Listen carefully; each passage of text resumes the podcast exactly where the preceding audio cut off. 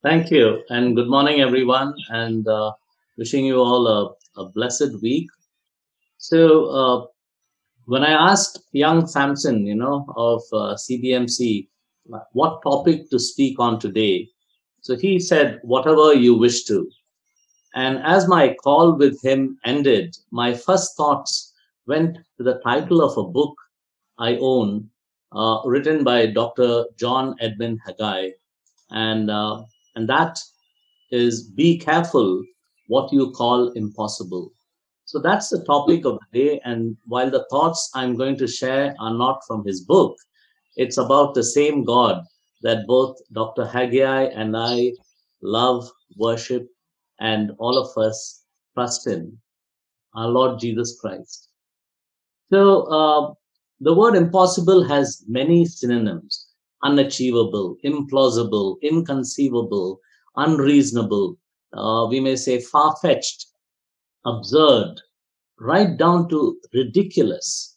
So when we say be careful what you call impossible, it includes a whole gamut of these words. Let me begin by anchoring the idea that as Christians, we must be careful about what we call impossible. The words our, our rock, uh, which is found in Mark 10 27. And Jesus looked at them and said, With man it's impossible, but not with God. For all things are possible with God.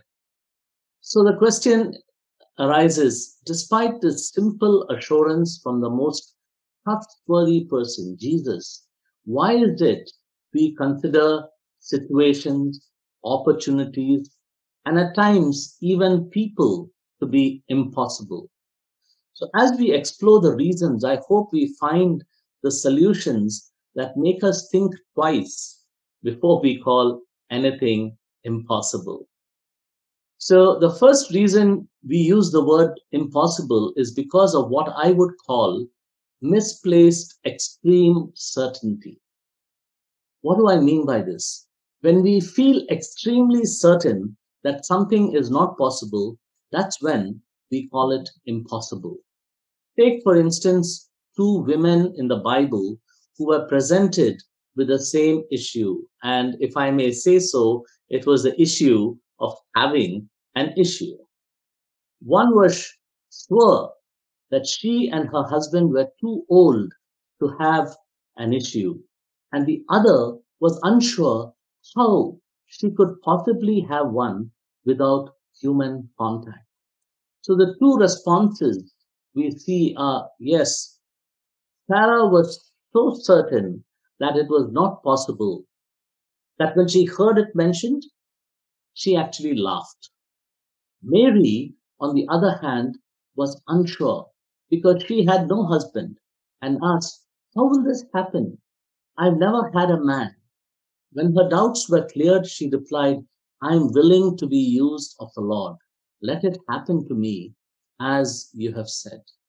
So the first, first principle uh, is we can learn uh, from this these two stories is when nothing is sure, everything is possible. I hope each one of us, you know, we take this principle uh, to heart as the uncertainty, the unsureness of this pandemic continues in the midst of nothing being sure, let's remember everything is possible. The second reason uh, the word impossible slips out of our hearts through our tongue is our sense of inadequacy. I call it the who me syndrome. Let me give a few examples from the Bible of people with a who me syndrome that could be relevant to Christian businessmen and professionals. So, do you remember the incident with Jesus' disciples when he asked them to feed the crowd of 5,000 men and an unaccounted number of women and children? Like any of my bright business management students who had learned economics, they replied, We have a scarcity problem of limited resources of five loaves, uh, five fish and two loaves, that cannot meet the unlimited wants of this crowd. So, like you and me, as we do sometimes, they said, impossible. To whom? To the very person who had taught them that with God all things are possible. So, are we focusing on our unseen resources or are we focusing just on what we can see? That is something to think about. Another person we encounter is the one who buried the coin, that all the, the coins or the talents that he was given. Some of us have adopted this posture of hibernation. Let's wait this pandemic out. And when things get back to normal, then we will re-emerge. Are you one of them who's saying, let me conserve my resources and not use them till things get back to normal? But how about trying about how about trusting in God in these times of weakness? Can we use his resources wisely when we see opportunities? Remember, it is his resources, not yours.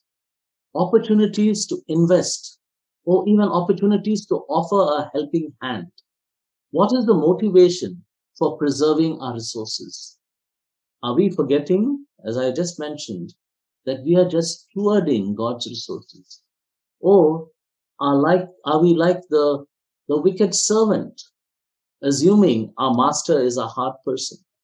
Let's steward our resources better, and that includes stewarding even relationships that we have, which are our resources.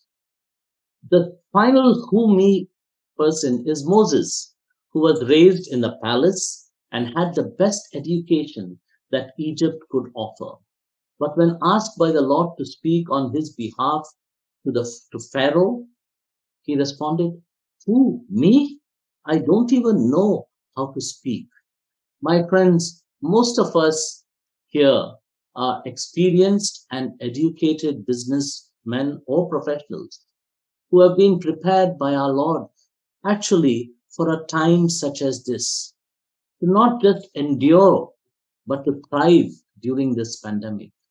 Are we looking at our inadequacies, which, like in the, the case of Moses and actually many others, they may be actually imagined or unreal inadequacies? So, what's the second principle? You know, uh, we have to overcome the default position of who, me, when we face a situation that looks difficult. Here are two verses. Uh, there are many verses, but I'm just going to share two verses that can help us overcome our default position of responding, who, me? Firstly, let's be clear. Second Corinthians 3 5 says, Not that we are sufficient in ourselves to claim anything as coming from us, but our sufficiency comes from God. And those of us who are stuck in the middle of a project and we feel just like Moses felt that I can see the promised land, but I'm not able to go there. You're stuck because of something to, to do with resources, etc. Remember the promise in Philippians 1:16. And I am sure of this, that he who began a good work in you will bring it to completion at the day of Jesus Christ. So if you feel you're stuck in the rut, you're stuck because of something, just remember this and trust in God. The third reason uh, is our outlook or our perception of things which make us use the word impossible. Many times, this outlook or perception becomes what we call as a self-fulfilling prophecy. In other words, we actually become what we believe in. So I'm going to uh, talk about a tale of two giants. The classic example of, of this outlook uh, from the Bible is a report of 10 of the 12 spies sent out by Moses to scope the promised land. While all the 12 reported that it was a land flowing with milk and honey, 10 of them focused on something else. they said this when they referred to the people who were living uh, there, who were descendants of Anak. They said this There we saw the giants, and we were like grasshoppers in our own sight, and so we were in their sight. The key part of, of this was that they perceived themselves as grasshoppers. And that became a self fulfilling prophecy, their reality when they said this about those inhabitants, that the inhabitants also viewed them as grasshoppers. But we all know what Joshua and Caleb felt about the inhabitants. Then, of course, once again, what are things that you're looking at and perceiving them to be? The giants in your life and business. As you face your your giants and um, you know the the difficulties in your business, are you like Joshua and Caleb? Or are you like another hero who looked at a giant called Goliath and was not taken in by his dominant physical presence? Instead, he asked the people standing by, Who is this uncircumcised Philistine that he should defy the armies of the living God? David's confidence and outlook is based on the past faithfulness of God which he had experienced. We know this by the words he says as he readies himself to battle his giant. The Lord who rescued me from the paw of the lion and the paw of the bear will rescue me from the hand of this Philistine. What is our response when we encounter our giants? Are we looking at ourselves as grasshoppers? Or do we realize that we are part of the army of the living God. So the third principle can we all dig into our past experiences of God's faithfulness, just as David did? And be careful about thinking that we cannot defeat our giants. Can we truly believe David's words that we all love to recite? You know, in Psalm 23, surely goodness and mercy shall follow me all the days of my life. Yes, let's believe God's goodness and mercy is always with us, whatever be the situation. The principle we learn from David's outlook is that before we can slay the giants in our life, we must reach the point where we realize it is possible. It is possible to slay the giants. If we don't have that outlook, we are not going to get too far. Here's some wise counsel from St. Francis of Assisi on overcoming our giants. And what he says is this start by doing what's necessary, then do what's possible, and suddenly you're doing the impossible. In other words, take small steps of faith. Step out of your boat. Only then you can start walking on water. And yes, keep your eyes on Jesus, not on the winds, not on the storms that are raging. Another reason that we believe things are impossible is our mental locks. Mental locks, like paradigms, are formed by our upbringing, our education, culture, and our default nature of actually stereotyping people and situations. Nathaniel is a good example of a person with a mental lock who, when he was told that the Messiah has come from Nazareth, he asks, Can anything good come from Nazareth? Having a stereotype. What about us? Do we give up opportunities to partner with people against whom we have some mental locks, some stereotyping? And are we missing some good business opportunities at this time? What about the mental lock that there is only one correct answer to any issue or question? We see instances where the Pharisees and the Sadducees, who believed in only one right answer, thought they had put Jesus in a tight spot. They felt Jesus had to pick from either being put in the frying pan or in the fire. But Jesus was not boxed in, uh, you know, uh, in a, a mental lock of there being only one right answer. And so we see many examples like his replies give to Caesar what belongs to Caesar, give to God what belongs to God. Or when he said, He who is without sin, cast the first stone. He completely outfoxed these people who thought that he had no choice but to give one right answer. In business, let's not think that we are answering a multiple choice question uh, as we did in college or in school, where there was only one right answer. Let's look for the second right answer. Let's look for the third right answer. And then we will be able to find the solution and not call something impossible. So, uh, when I, uh, you know, uh, talk of mental locks, I want to, there's so many mental locks that we have. But let me mention two uh, mental locks which are closely related. This mental lock is it is not, it is illogical or it is not logical. Or another version of it is it's not practical.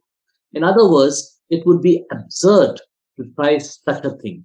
Or if we have the treasurer Judas's kind of uh, mindset, we would say, let's not waste our resources that could be put to better use.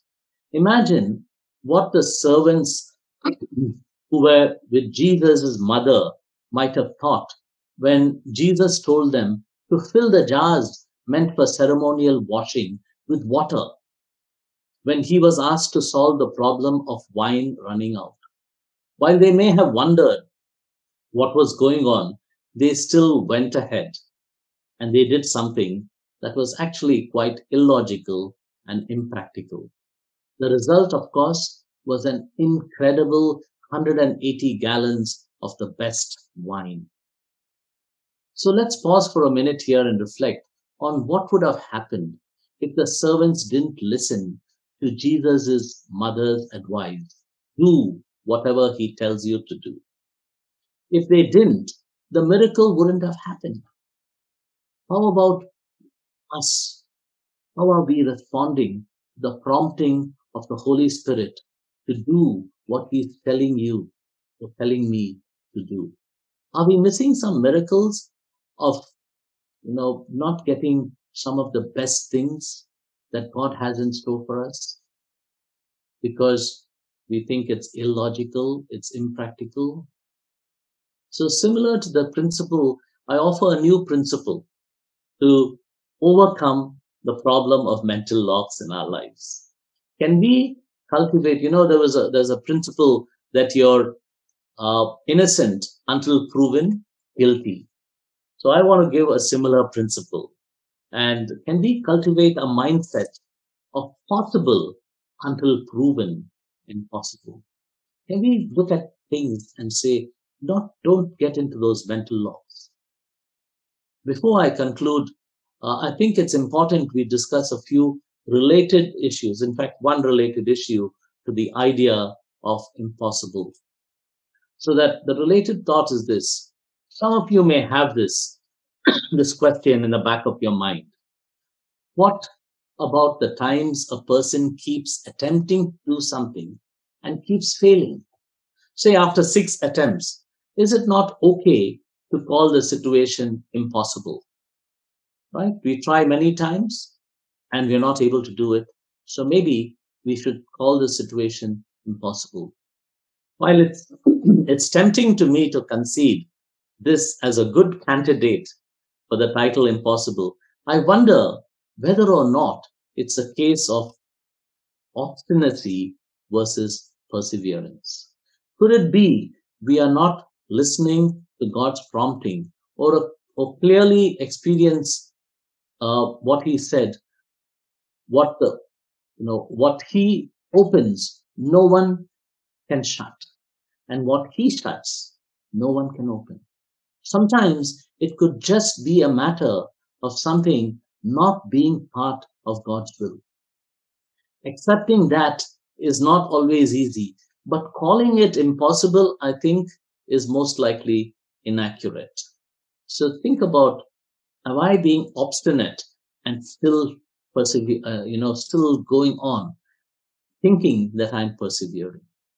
So uh, let me conclude by returning to some of the Jesus stories that I shared with you and say this Jesus is turning water into wine, or his multiplying bread and fishes were not just a display of his immeasurable power and authority. It was also a display of his compassion and care. As Jesus multiplied the bread and fishes, he, rever- he revealed, he revealed he does care that we don't go hungry.